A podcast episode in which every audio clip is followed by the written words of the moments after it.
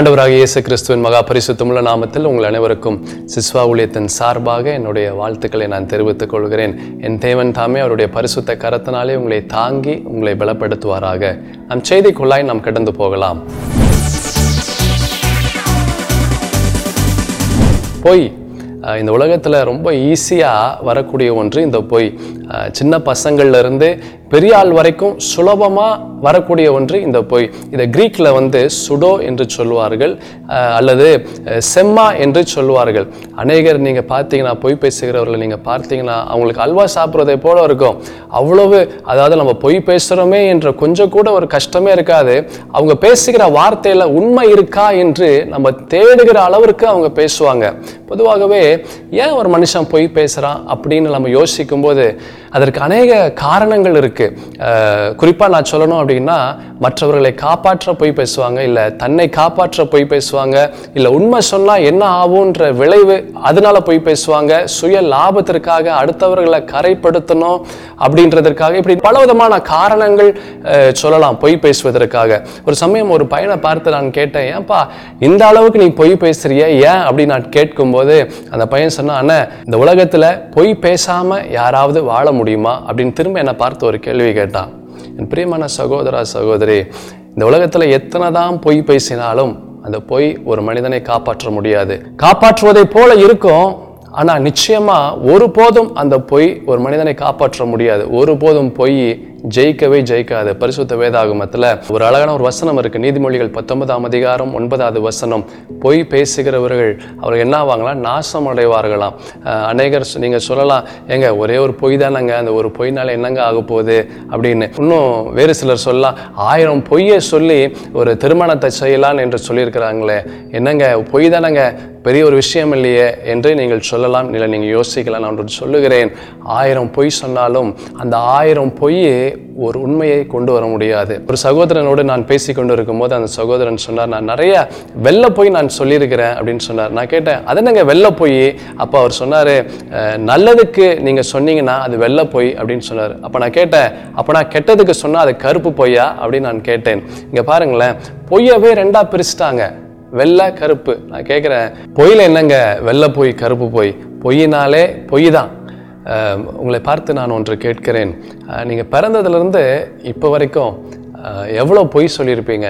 அப்படின்னு நான் கேட்டால் உடனே நீங்கள் யோசிப்பீங்க எவ்வளோ பொய் சொல்லியிருந்திருப்பேன் அப்படின்னு ஒரு மனிதனால் யோசிக்க கூட முடியாது. ஏன் அப்படின்னா உண்மையை விட ஒரு மனிதன் அதிகமான பொய் சொல்லியிருப்பான் அவனுடைய வாழ்நாளில். பொதுவாகவே தொண்ணூற்றி ஒன்பது சதவீதம் மனிதர்கள் அவங்க உண்மையை விட பொய்யை வந்து ரொம்ப அதிகமாக அவங்க வந்து சொல்லியிருப்பாங்க. என்னங்க ஒரு பொய் தானங்க ஒரு பொய்யுக்கு என்னங்க இந்த அளவுக்கு நீங்கள் சொல்கிறீங்க ஒரு கொலை குத்தமாக செஞ்சுட்டேன் அப்படின்னு கூட நீங்கள் யோசிக்கலாம். பரிசுத்த வேதாகமத்தில் வெளிப்படுத்தின விசேஷம் இருபத்தி ரெண்டாம் அதிகாரம் பதினைந்தாவது வசனத்தில் நீங்கள் பார்த்தீங்கன்னா வேதம் ரொம்ப அழகாய் சொல்லுகிறது. நல்ல கவனமாக கேளுங்க.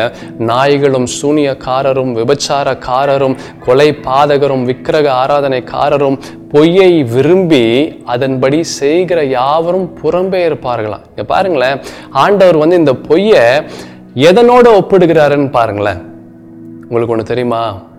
கர்த்தர் வெறுக்கக்கூடிய கர்த்தர் அருவறுக்கக்கூடிய காரியம் இந்த பொய் தான். பரிசுத்த வேதாகமத்தில் நாம் பார்க்கும்போது நீதிமொழிகள் பனிரெண்டாம் அதிகாரம் இருபத்தி ரெண்டாம் வசனத்தில் நீங்கள் பார்க்கும்போது பொய் உதிர்களை கர்த்தர் என்ன செய்கிறாரா அருவருக்கிறாராம் அதே போல் நீதிமொழிகள் ஆறாம் அதிகாரம் பதினாறு பதினேழில் நீங்கள் பார்க்கும்போது ஆறு காரியங்களை கர்த்தர் வெறுக்கிறார்.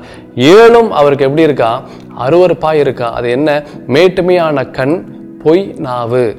பார்த்தீங்கன்னா கர்த்தர் நம்மளுக்குள்ள ஒரு கேள்வி வரும். கர்த்தர் என்னங்க? அவர் இந்த அளவுக்கு அந்த பொய்யை குறித்து அவர் வந்து முக்கியத்துவம் கொடுக்குறாரு. ஏன் கர்த்தர் இந்த அளவுக்கு பொய்யை வந்து அவர் எம்ஃபசைஸ் பண்ணுறாரு என்று கூட நம்மளுக்குள்ள ஒரு கேள்வி வரலாம். பொய் ஒரு மனிதனுக்குள்ளாய் வரும்போது அந்த மனிதனை ஒன்றும் இல்லாமல் அந்த பொய் உடைத்து விடும். ஆண்டவருடைய திட்டத்தை ஒரே ஒரு பொய் ஆண்டவருடைய திட்டத்தையே உடைத்தது ஏதேன் தோட்டத்தில். உண்மையை அப்படியே புரட்டி போடக்கூடிய ஒன்று இந்த பொய் எப்போவுமே உண்மையை விட இந்த பொய் ரொம்ப பெருசாக இருக்கும். உண்மையை விட பொய் ரொம்ப அழகா இருக்கும். உண்மையை நம்புவதை விட பொய்யை அநேகர் நம்புவாங்க. நான் ஒன்று சொல்லுகிறேன். பிசாசு பயன்படுத்துகிற மிக முக்கியமான ஒரு ஆயுதம் இந்த பொய். The biggest weapon which the devil uses இசல்லை Eden தோட்டத்தில் வந்து அவன் ஏவாளை பார்த்து அவன் சொல்கிறான் இந்த பழத்தை நீங்கள் சாப்பிட்டீங்கன்னா நீங்கள் சாகவே சாக மாட்டீங்க அப்படின்னு வந்து அவன் சொன்னான். அதுதான் அவன் சொன்ன முதல் பொய் ஏதேன் தோட்டத்தில். இப்போ வரைக்கும் பிசாஸ் வந்து அந்த ஆயுதத்தை அவன் பயன்படுத்தி கொண்டு இருக்கிறான் உங்களுக்கு ஒன்று தெரியுமா? நம்ம ஒவ்வொரு முறையும் நம்ம பொய் சொல்லும்போது கர்த்தரை விட்டு ஒரு அடி தாண்டி நம்ம பிசாசு பக்கத்தில் நம்ம போய் கொண்டு இருக்கிறோம் எப்போவுமே பொய் வந்து அது தனியாக வரவே வராது. பொய் எப்போவுமே பத்து பொய்யை கூட்டிகிட்டு வரும். ஐயா இதெல்லாம் தப்பு இல்லைங்க. இதெல்லாம் பாவம் இல்லை. இதெல்லாம் செய்யாமல் இந்த உலகத்தில் யாராச்சும் இருக்க முடியுமா? இந்த வயசில் செய்யாமல் எந்த வயசுலங்க செய்ய முடியும்? என்று உண்மையை சத்தியத்தை புரட்டக்கூடிய ஒன்று இந்த பொய். உங்கள் வாழ்க்கையில் நீங்கள் எப்பேற்பட்ட சூழ்நிலை இருக்கிறீங்க என்று எனக்கு தெரியாது. ஆனால் நான் ஒன்று சொல்லுகிறேன் நீங்கள் எப்பேற்பட்ட சூழ்நிலையில் நீங்கள் இருந்தாலும் அந்த சூழ்நிலையில் நீங்கள் உண்மையை நீங்கள் பேசும்போது நீங்கள் சத்தியத்தை நீங்கள் பேசும்போது அந்த உண்மை உங்களை பாதுகாக்கும். ஆண்டவர் இடத்துல கேளுங்க ஆண்டவரே அப்போ என் வாழ்க்கையில் நிறையா நான் பொய் சொல்லிட்டேன். பிறந்ததுலேருந்து இப்போ வரைக்கும் என் வாழ்க்கையில் எல்லாமே பொய்யாக தான் இருக்குது ஆண்டவரே நீங்கள் எனக்கு உதவி செய்யுங்க. அப்பா இனிமேல் மீதம் இருக்கிற என்னுடைய வாழ்க்கை மீதம் இருக்கிற என்னுடைய நாட்கள். ஆண்டவரே நான் உண்மையை பேச எனக்கு உதவி செய்யுங்க. உண்மையுள்ள ஒரு மனிதனாய் நான் வாழ எனக்கு உதவி செய்யுங்க. உண்மையுள்ள ஒரு ஜீவியமாய் நான் வாழ எனக்கு உதவி செய்யுங்க என்று நீங்கள் ஆண்டவரிடத்தில் நீங்கள் கேட்கும்போது நீங்கள் எந்தெந்த இடத்துல நீங்கள் கீழே விழுந்தீங்களோ எந்தெந்த இடத்துல நீங்கள் தவறுனீர்களோ எந்தெந்த இடத்துல தோல்வியற்றீங்களோ அந்தந்த இடத்துல என் தேவனாகிய கர்த்தர் உங்களுடைய தலையை உயர்த்த அவர் வல்லவராக இருக்கிறார் உண்மை உங்களை உயர்த்தும். God bless you